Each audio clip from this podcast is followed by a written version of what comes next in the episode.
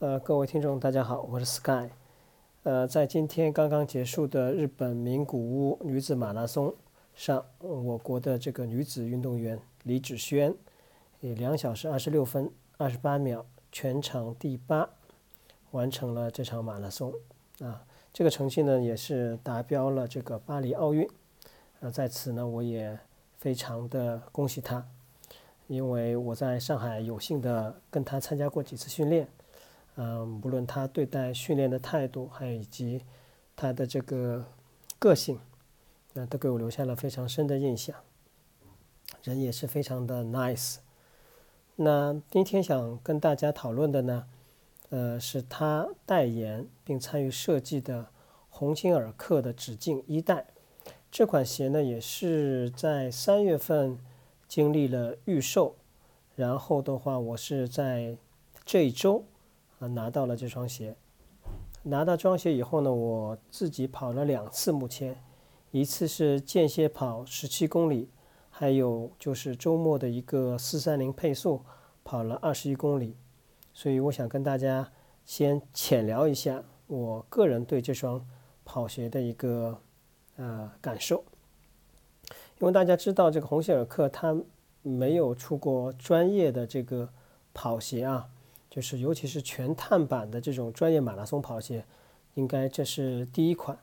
所以呢，我个人呢也是比较期待。那为什么会买鸿星尔克呢？因为在之前的节目也跟大家说过，其实我很少去买其他品牌的这个跑鞋。那做节目的时候发现呢，好像，呃，我个人也应该去尝试一下其他品牌的跑鞋，那跟大家呢可以有一个更好的一个分享。另外，鸿星尔克因为他老板这个默默无闻的捐款，那在去年还前年引起了这个网上的一个大洪流，所有的人都去买鸿星尔克一双鞋，啊，穿不穿不重要，重要的是我要能买到一双鸿星尔克的休闲鞋。那当然了，我也参加了这场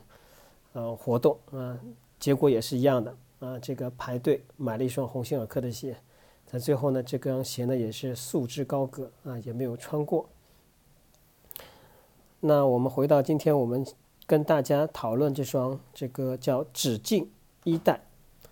嗯，那很简单，嗯，我先跟大家说一下我对这双鞋的这个吐槽的地方吧。啊，这个鞋拿到面前，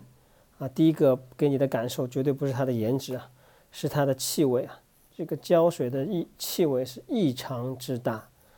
嗯，如果你把它放在一个密闭的空间内，我估计。呃，马上这个味道可以散播到你整个的一个房间里面去。我估计可能是不是因为赶产呢？就说这个没有把这个品控给做好。呃，由此产生的就是说，不仅异味大，而且它这个胶水导致了我这个右脚这个鞋垫上沾满了这个我穿袜子的这个棉絮啊，这种絮絮头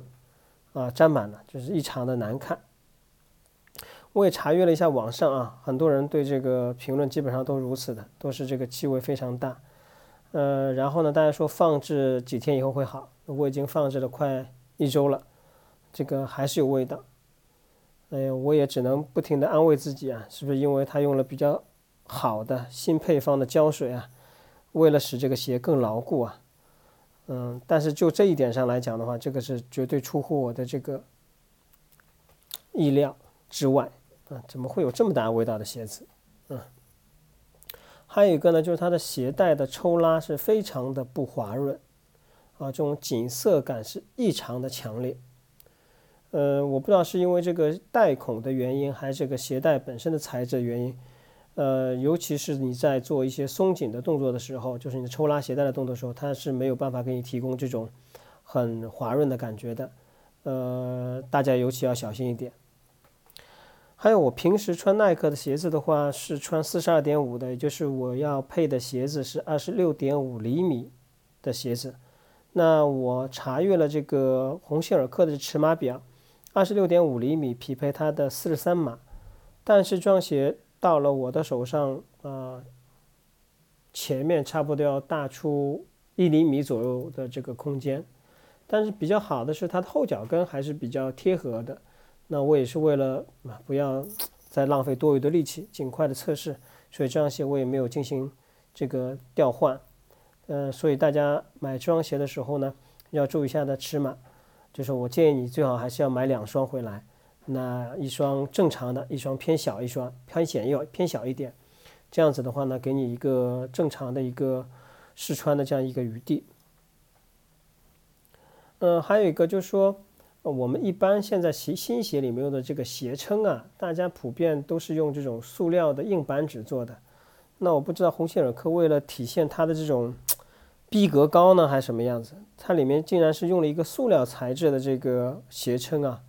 嗯，因为我们大家一般拿到鞋撑都不会用嘛，那基本上都直接会丢弃嘛。那这种塑料材质的其实是非常不环保的了。呃，它里面提到了它使用了这叫 PEBA 的这个中底啊，那因为我在跑这个半马的时候呢，正好是下雨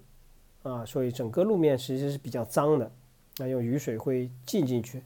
那这个鞋底呢？我觉得跟特步的鞋底这个这个呃有点类似，就是特步的一个款呃竞速幺六零 X，就是观音山的这款鞋底有点类似，就是它的颗粒状你可以看得到的，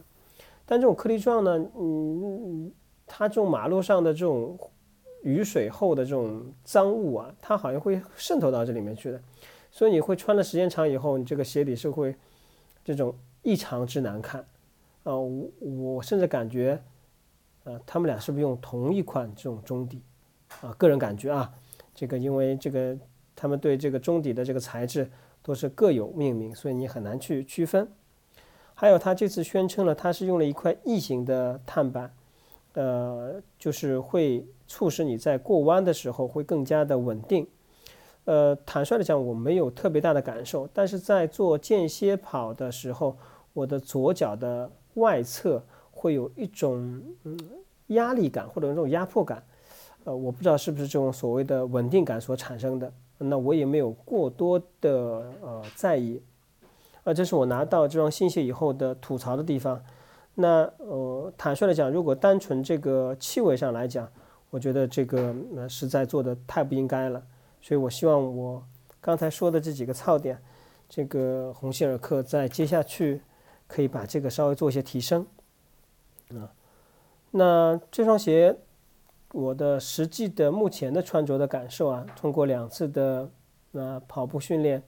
呃，我的感受还是有惊喜的。首先，它的颜值非常不错啊，就是说呃颜色也很亮，呃，也不是那种特别。出挑的感觉，然后它的这个品牌的这个 logo 跟鞋的整体的这个融合度也很高，就是会导致它会有一定的辨识度。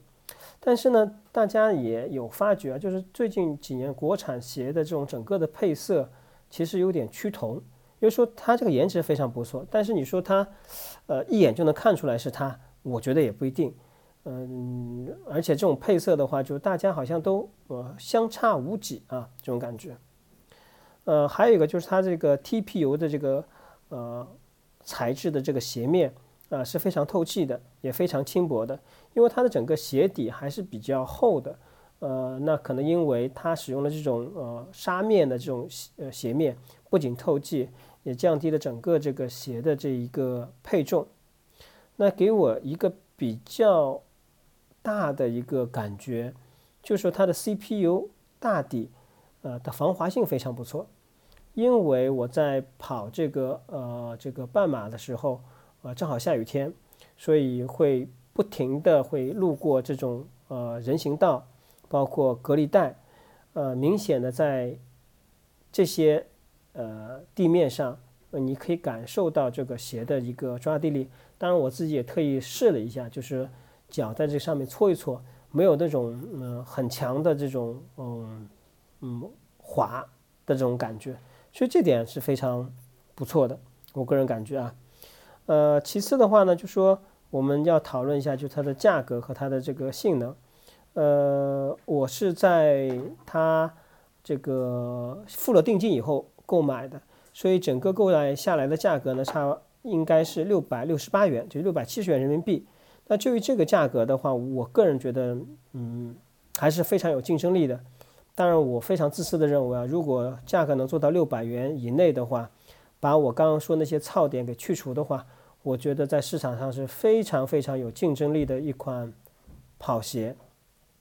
那我对比的对象呢，就是耐克 Zoom Fly 五这款鞋，因为我有很强的感觉，它在综合的性能上是远远超过了 Zoom Fly 五的。啊，就如果你两款鞋给我去选，做一个日常的一个训练，或者是跑一个半马，呃，那我会选择这款指径一代，我不会选择 Zoom Fly 五，因为指径一代给我的感觉就是说你的整个的推进力也是有的，但是你说非常非常强烈的那种推进力你感受不到，但是你可以感受到它的这种推进力，呃，这是远高于 Zoom Fly 五的啊这种脚感。呃，其次的话呢，就是说，呃，它要比 Zoom Fly 五要更加的透气，就是取决于它使用了这个 TPU 的这个材质的这个鞋面。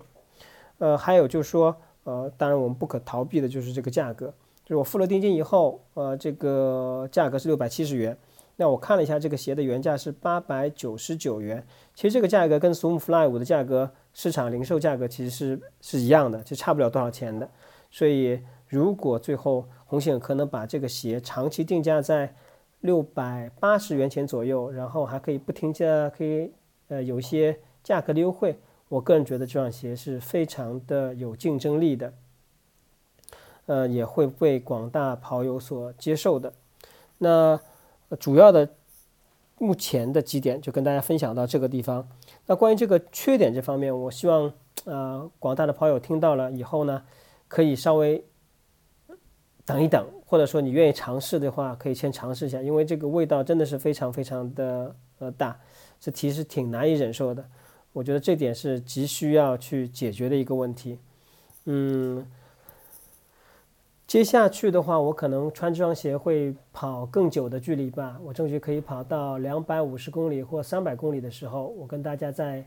谈一下它后期的这个功能是否有衰减啊，整个的一个材质的一个。呃，耐磨性跟持久力，跟大家再分享一下。